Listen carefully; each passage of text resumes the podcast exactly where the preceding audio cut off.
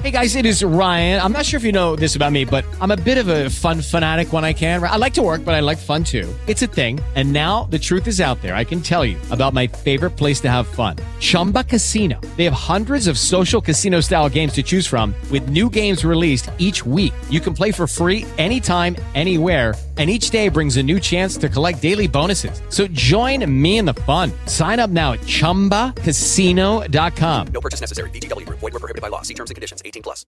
With Lucky Land slots, you can get lucky just about anywhere. Dearly beloved, we are gathered here today to. Has anyone seen the bride and groom?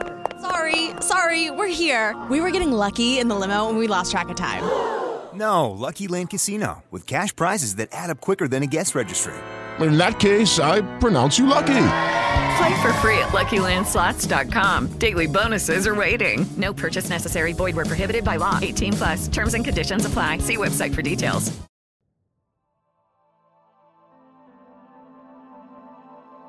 Due. Comunicazione del presidente Barbicane.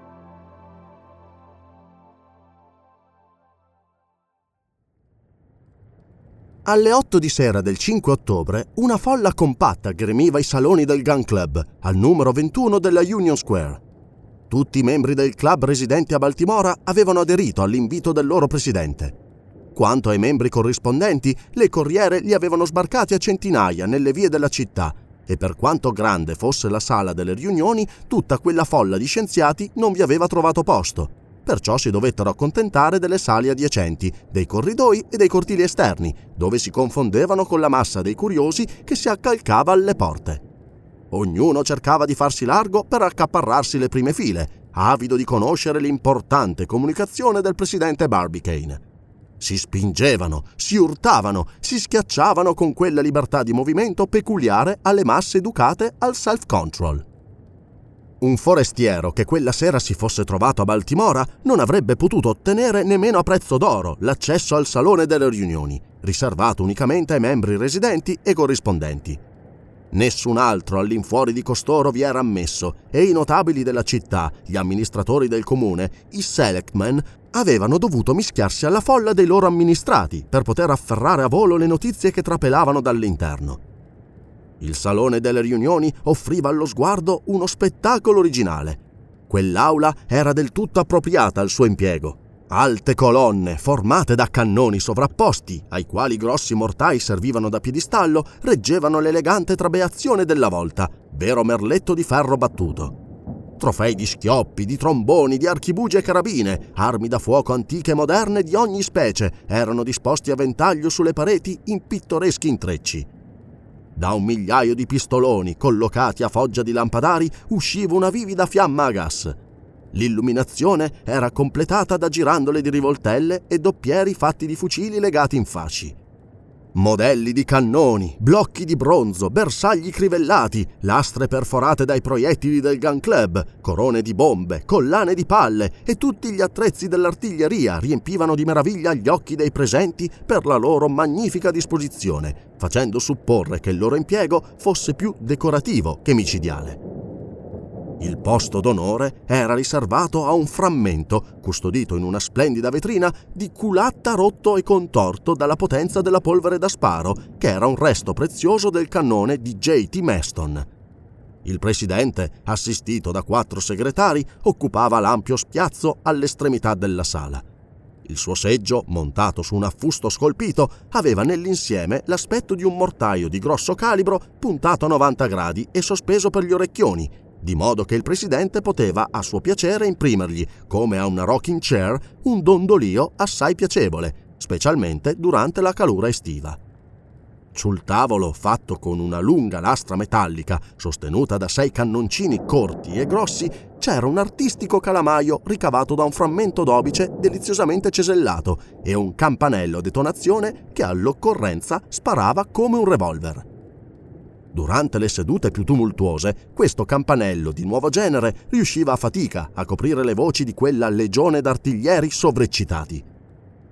Di fronte al tavolo del presidente erano stati disposti gli sgabelli, a zigzag come i camminamenti delle trincee, e formavano un succedersi di bastioni e di cortine dove prendevano posto i membri del gun club.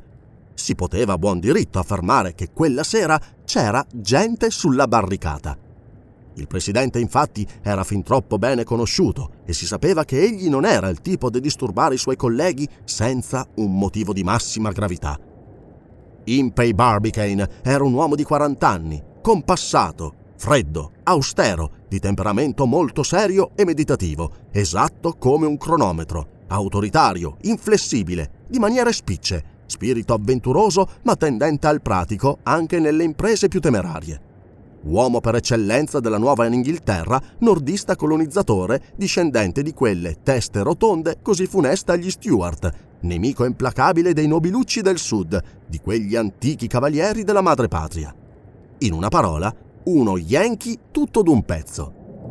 Barbicane aveva accumulato una rilevante fortuna con il commercio del legname. Incaricato durante la guerra dell'organizzazione delle artiglierie, si mostrò fertile di invenzioni.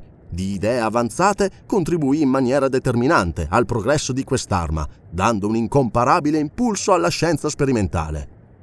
Era un uomo di media statura e aveva, rara eccezione nel Gun Club, tutte le membra intatte. Il suo profilo marcato pareva disegnato con la squadra e le tiralinee. E se si vuol dar credito al detto che per indovinare gli istinti di un uomo basti osservarne i tratti esteriori del volto, guardato così, Barbicane aveva tutte le caratteristiche dell'uomo energico, audace e di sangue freddo. In quel momento se ne stava immobile sulla sua poltrona, chiuso in sé, muto, assorto all'ombra dell'ampio cappello, quel cilindro di seta nera che sembra avvitato sui crani degli americani. Attorno a lui i colleghi discorrevano rumorosamente, ma non lo distraevano. Essi si interrogavano tra loro, formulavano supposizioni, scrutavano il loro presidente, tentando, ma invano, di decifrare l'incognita della sua imperturbabile fisionomia. Appena l'orologio fulminante della grande sala ebbe scoccata le otto, Barbicane si alzò di scatto come sospinto da una molla. Ci fu subito assoluto silenzio e l'oratore, con tono alquanto enfatico, prese la parola. Egregi colleghi, da molto tempo ormai una sterile pace è venuta a gettare i membri del Gun Club in un deplorabile ozio. Dopo anni così ricchi di avventure e di conquiste, abbiamo dovuto tralasciare i nostri lavori e arrestarci di colpo sulla via del progresso. Io non esito a proclamare a gran voce che qualsiasi guerra che venisse a rimetterci le armi in pugno sarebbe bene accetta. Sì, la guerra! gridò l'impetuoso J.T. Maston. Non interrompete! Silenzio! Ma la guerra... La guerra è impensabile nelle circostanze attuali e per quanto possa sperarla il nostro illustre collega che mi ha interrotto, passeranno molti anni prima che i nostri cannoni tuonino su un campo di battaglia.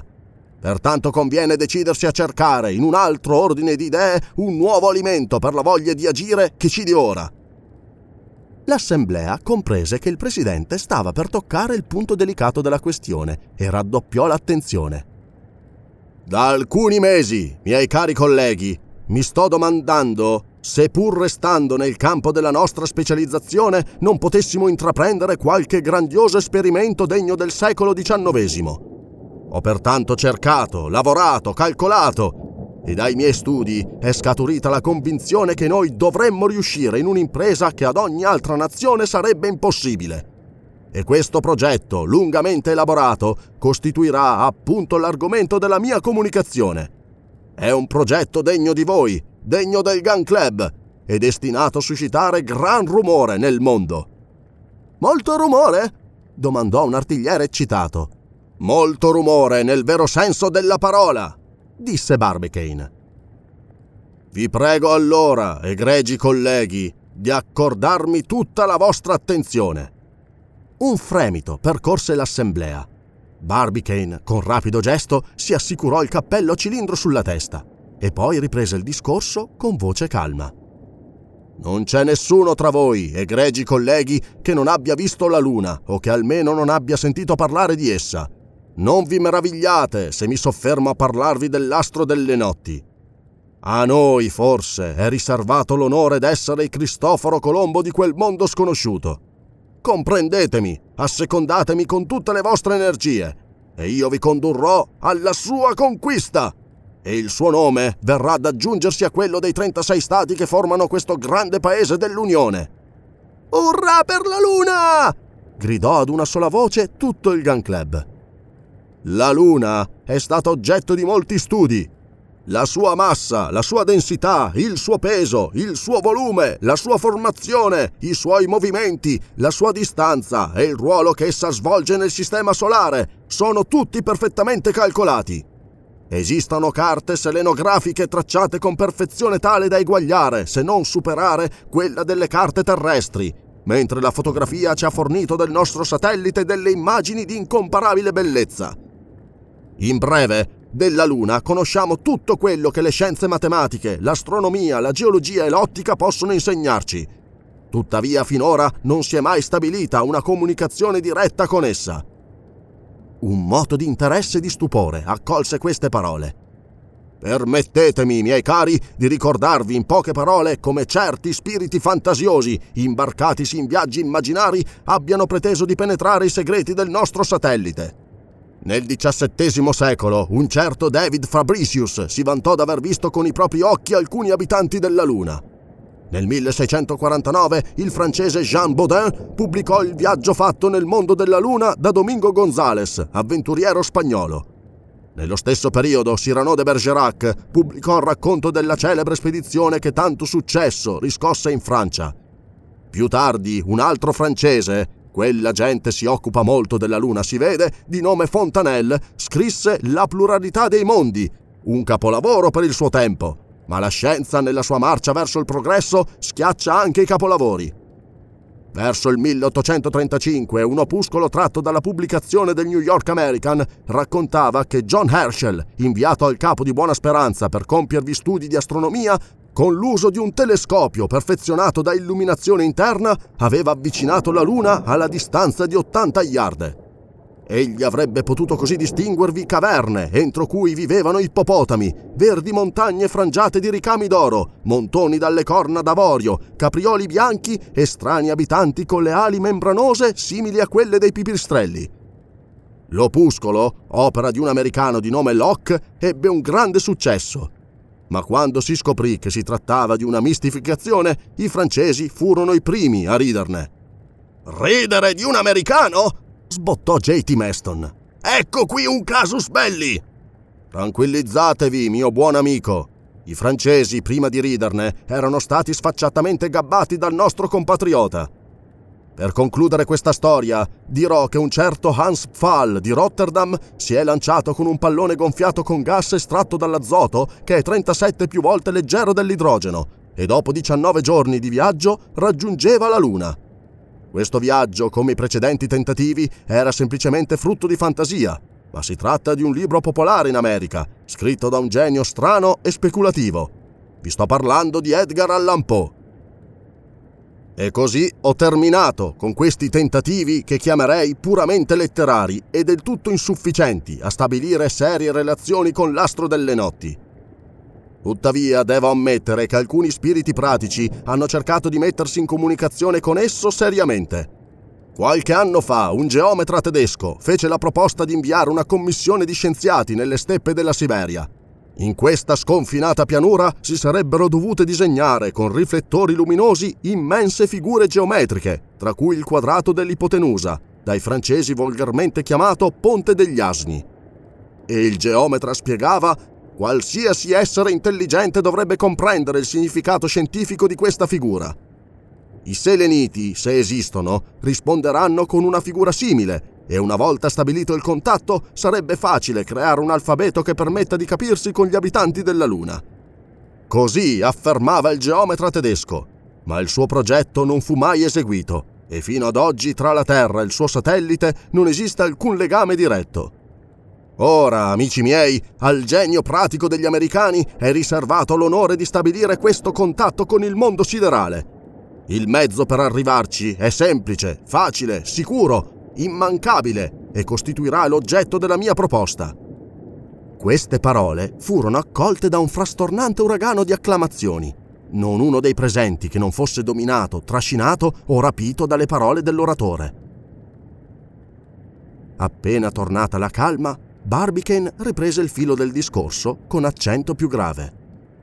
Conoscete quali progressi abbia compiuto da qualche anno a questa parte la balistica e a quale grado di perfezione sarebbero giunte le armi da fuoco se la guerra fosse continuata. Né ignorate che in linea generale la forza di resistenza dei cannoni e la potenza di propulsione dell'esplosivo sono illimitate.